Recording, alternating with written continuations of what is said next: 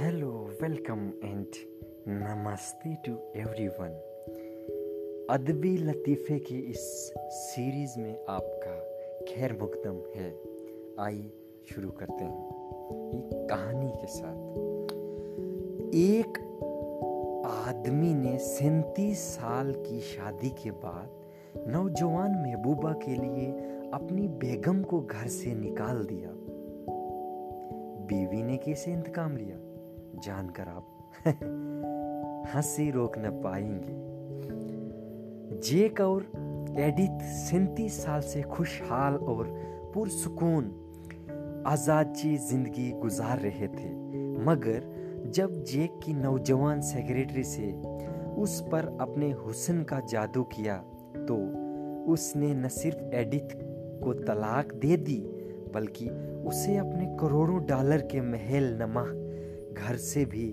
محاذ تین دن میں نکل جانے کا حکم دے دیا۔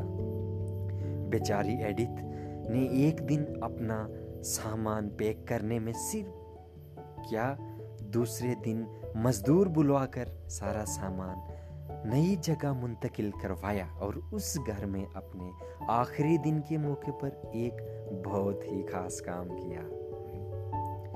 ایڈیت نے جھینگو اور چٹنی کے ساتھ اپنے آخری دعوت خود ہی کی اور پھر جھینگے کے کھول اور مچھلی کے انڈو اور نمک سے تیار کردہ چٹنی کھیور میں ڈبوئے اور پائپوں راڈز کے اندر ڈال دیے۔ اگلے دن جیک اور اس کی محبوبہ اپنے محل میں رہنے کے لیے آگے کچھ دن تو بہت مزے سے گزارے، لیکن پھر سارے گھر میں عجیب سی بو پھیلنا شروع ہو گئی۔ جو آہستہ آہستہ اس قدر تیز ہو گئی کہ گھر میں رہنا ناممکن ہو گیا۔ جیک نے سارے گھر میں خوشبو کا چھڑکاؤ کروایا۔ پردے اور قالین تبدیل کروائے۔ ہر طرح کے ماہرین سے مشورہ لیا، لیکن بو کا کوئی علاج نہ ہوا۔ آخر کار بیچارے نے گھر بیچنے کا فیصلہ کر ہی کیا۔ لیکن اس کے باوجود کی کہانی سارے شہر میں مشہور ہو چکی تھی اور کوئی اس بدبو بھرے محل کو خریدنے کے لیے تیار نہیں تھا۔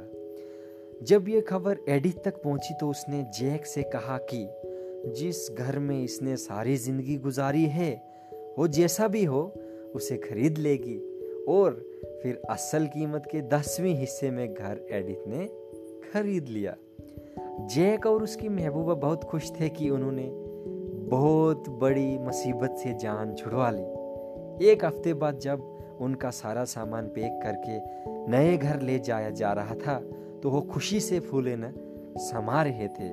نئے گھر لے جانے والے سامان میں ہر چیز شامل تھی۔ پردے لٹکائے ہوئے پائپ بھی۔